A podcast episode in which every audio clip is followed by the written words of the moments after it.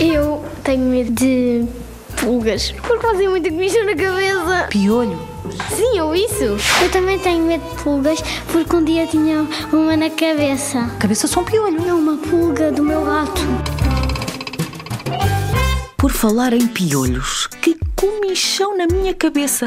Ai, espera, é uma pulga que saltou do meu gato? Ou será uma lêndia? Piolhos, pulgas e lêndias. Bichinhos minúsculos que aparecem vá-se lá saber de onde. E quando aparecem, trazem a família inteira. Ui, têm famílias enormes. Às vezes, são às dezenas. Mas não há que ter medo. Para eles, nós somos gigantes. Minúsculos de um lado, eles. Gigantes do outro, nós.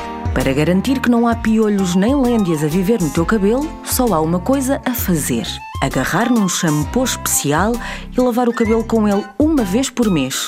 Pelo menos. Quanto às pulgas, o cão Bolinhas e o gato Ronron também têm de ser protegidos.